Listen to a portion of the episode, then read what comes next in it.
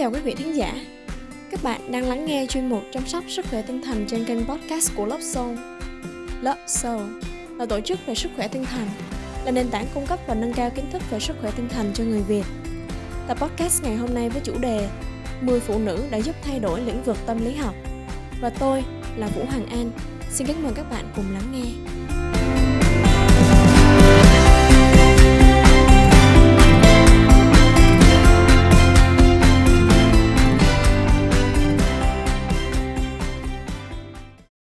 Nếu bạn là một người có tìm hiểu về lĩnh vực tâm lý học, chắc hẳn bạn sẽ không còn xa lạ với những nhà tâm lý nổi tiếng như Sigmund Freud, B.F. Skinner, John B. Watson, cùng với một số nhà tư tưởng khác.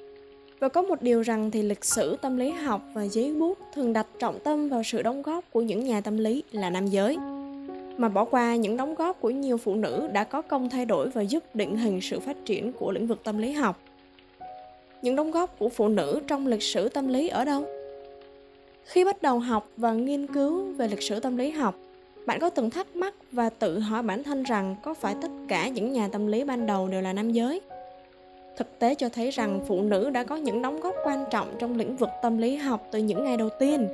Các ước tính cho thấy, vào đầu những năm 1900 thì khoảng 12% nhà tâm lý học ở Hoa Kỳ là phụ nữ. Tuy nhiên trong thời bấy giờ thì có nhiều phụ nữ vấp phải sự kỳ thị, định kiến và khó khăn đáng kể vì phân biệt giới tính. Nhiều người không được phép học chung với nam giới và bị từ chối bằng cấp hợp pháp hoặc khó khăn trong quá trình nghiên cứu và xuất bản. Mặc dù phụ nữ phải hứng chịu sự phân biệt đối xử vì giới tính, nhưng họ đã có những đóng góp quan trọng và đột phá trong lĩnh vực tâm lý học. Họ xứng đáng được công nhận vì những công việc tiên phong trong lịch sử. Sau đây, Love Soul muốn giới thiệu với người đọc 10 người phụ nữ đã có công lớn trong sự định hình và phát triển lĩnh vực tâm lý học. Đầu tiên chúng ta có thể kể đến Anna Freud. Có lẽ khi nhắc đến cái tên Freud thì Sigmund sẽ là cái tên chợt xuất hiện trong tâm trí của nhiều người. Tuy nhiên, con gái của nhà phân tâm học nổi tiếng, Anna là một nhà tâm lý học nổi tiếng và có ảnh hưởng đúng nghĩa theo tên của mình. Anna Freud không những mở rộng thêm những ý tưởng của cha mà cô còn giúp phát triển lĩnh vực trị liệu tâm lý ở trẻ em và tạo sự ảnh hưởng đến các nhà tư tưởng khác như Eric Erikson. Khái niệm cơ chế phòng vệ và mở rộng mối quan tâm trong lĩnh vực tâm lý học trẻ em là hai trong số nhiều những thành tựu mà cô đạt được. Tiếp theo là Mary Whitton Calkins. Cô ấy học tại Harvard và mặc dù là chưa bao giờ được chấp nhận như một sinh viên chính thức, nhưng cô đã có thời gian được nghiên cứu và học hỏi với một số nhà tư tưởng lỗi lạc thời bấy giờ, như William James và Hugo Munsterberg. Và cô đã hoàn thành tất cả các yêu cầu để trở thành tiến sĩ. Mặc dù vậy thì Harvard đã từ chối cấp bằng tiến sĩ cho cô chỉ với lý do cô là phụ nữ. Bất chấp điều đó thì Calkins vẫn tiếp tục theo đuổi ước mơ và trở thành nữ chủ tịch đầu tiên của Hiệp hội Tâm lý học Hoa Kỳ. Trong suốt sự nghiệp của mình, bà đã viết hơn 100 bài báo chuyên ngành về nhiều chủ đề tâm lý học, phát triển kỹ thuật và được biết đến với công việc trong lĩnh vực tâm lý học. Mặc dù thì Harvard đã từ chối cấp bằng cho bà nhưng điều đó không ngăn được Hawkins trở thành một nhà tâm lý học có ảnh hưởng trong lịch sử. Kế đến là Mary Ainsworth, đây là một nhà tâm lý phát triển quan trọng. Và bà đã chứng minh được tầm quan trọng của những gắn bó thời thơ ấu lành mạnh và tiên phong trong việc sử dụng công cụ đánh giá. Sự đóng góp và đột phá của Ainsworth đã ảnh hưởng lớn đến sự hiểu biết của chúng ta ngày nay về phong cách gắn bó và cách mà các phong cách gắn bó này ảnh hưởng đến hành vi sau này trong cuộc sống. Và tiếp theo là Leader Stater Hollingworth. Bà là nhà tiên phong đầu tiên của ngành tâm lý học ở Hoa Kỳ và đã từng học với Edward Thorndike và tạo dựng được tên tuổi nhờ nghiên cứu về trí thông minh và năng khiếu của trẻ em. Một trong những đóng góp quan trọng khác của bà là nghiên cứu về tâm lý phụ nữ. Nhiều thành tích của bà có lẽ còn đáng chú ý hơn nếu như bà không gặp phải những trở ngại do phân biệt giới tính và bà đã qua đời ở tuổi 53.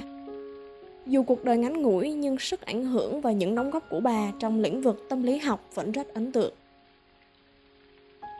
Karen Horney là một nhà tâm lý học cùng với Freud, có ảnh hưởng và nổi tiếng với tâm lý nữ tính. Khi Sigmund Freud có một nhận định nổi tiếng rằng phụ nữ đã trải qua sự ghen tị với dương vật. Horney đã có phản bác rằng nam giới cũng chịu sự ghen tị trong tử cung và rằng tất cả các hành động của họ là do nhu cầu bù trừ quá mức cho thực tế rằng họ không thể mang thai. Việc bà thẳng thắn phát bỏ những ý tưởng của Freud đã giúp thu hút sự chú ý nhiều hơn đến tâm lý phụ nữ. Melanie Klein Trị liệu bằng trò chơi là một kỹ thuật thường được sử dụng để giúp trẻ thể hiện cảm xúc và trải nghiệm của mình một cách tự nhiên và hữu ích. Được sử dụng rộng rãi ngày nay, một nhà phân tâm học tên là Melanie Klein đã đóng góp quan trọng trong việc phát triển kỹ thuật này. Và qua quá trình làm việc với trẻ thì bà nhận thấy rằng trẻ em thường sử dụng vui chơi như một trong những phương tiện giao tiếp chính của chúng. Vì trẻ nhỏ không có khả năng thực hiện một số kỹ thuật của trường phái Freud, Klein bắt đầu sử dụng liệu pháp vui chơi như một cách để dò xét cảm giác vô thức, lo lắng và trải nghiệm của trẻ. Công việc của Klein đã dẫn đến một sự bất đồng lớn đối với Anna Freud. Người mà tin rằng trẻ nhỏ không thể phân tích được tâm lý và Klein đã chỉ ra rằng việc phân tích hành động của một đứa trẻ trong khi chơi cho phép nhà trị liệu khám phá những lo lắng khác nhau tác động như thế nào đến sự phát triển của cái tôi và cái siêu tôi. Ngày nay thì phân tâm học Kleinian được coi là một trong những trường phái tư tưởng lớn trong lĩnh vực phân tâm học.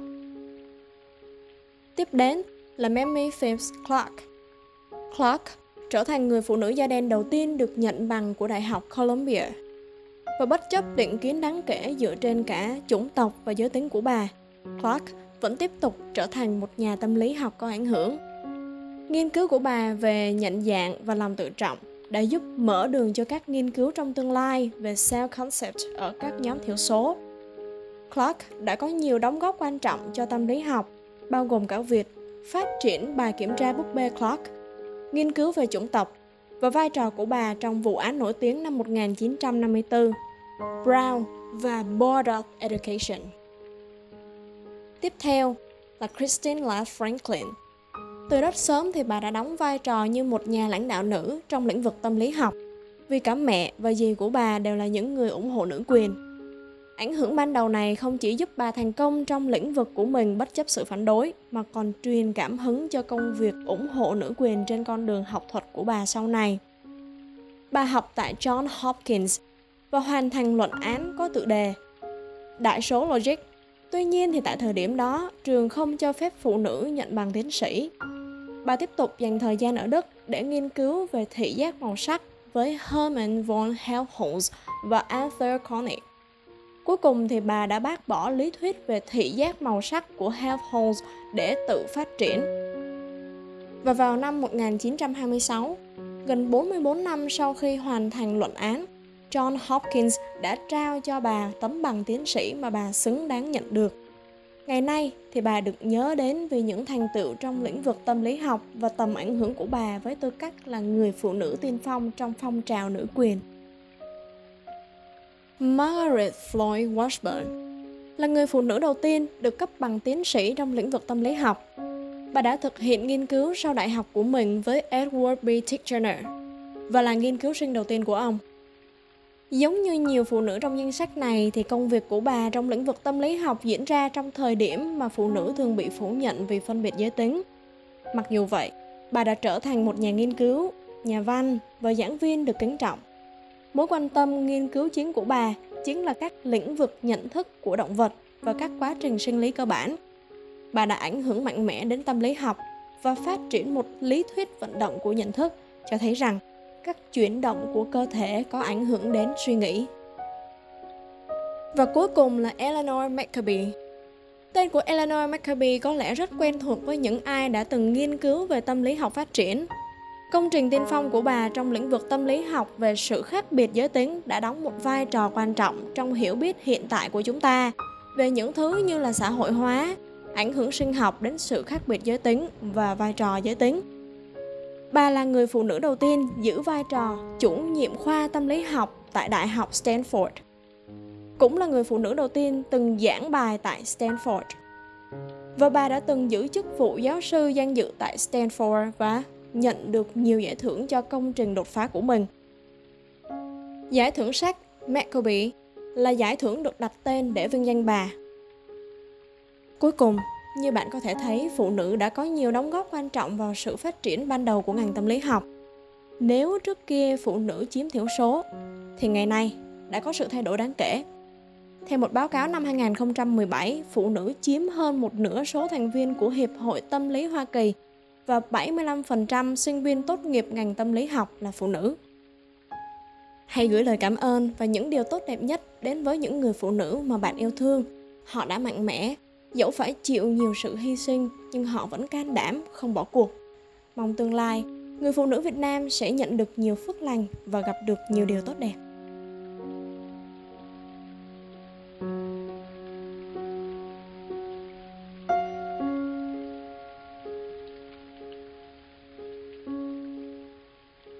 Cảm ơn các bạn đã lắng nghe.